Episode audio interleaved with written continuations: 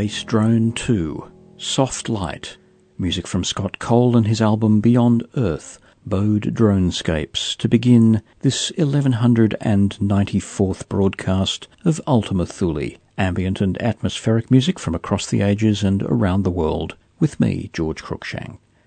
We're coming to you from Sydney, Australia, and the studios of Ultima Thule Ambient Media. We're heard in Sydney on Fine Music Digital, in Canberra on Artsound FM 92.7, in Adelaide on 5MBS 99.9, and across Australia via the Community Radio Network. You're also hearing us in Rock Hill, South Carolina on WYTX 98.5 and on other stations on the PRX network across North America. And you're also hearing us around the world via streaming audio and podcast. Continuing now, new music on the Cryo Chamber label. This is Randall Collier Ford with Promethean.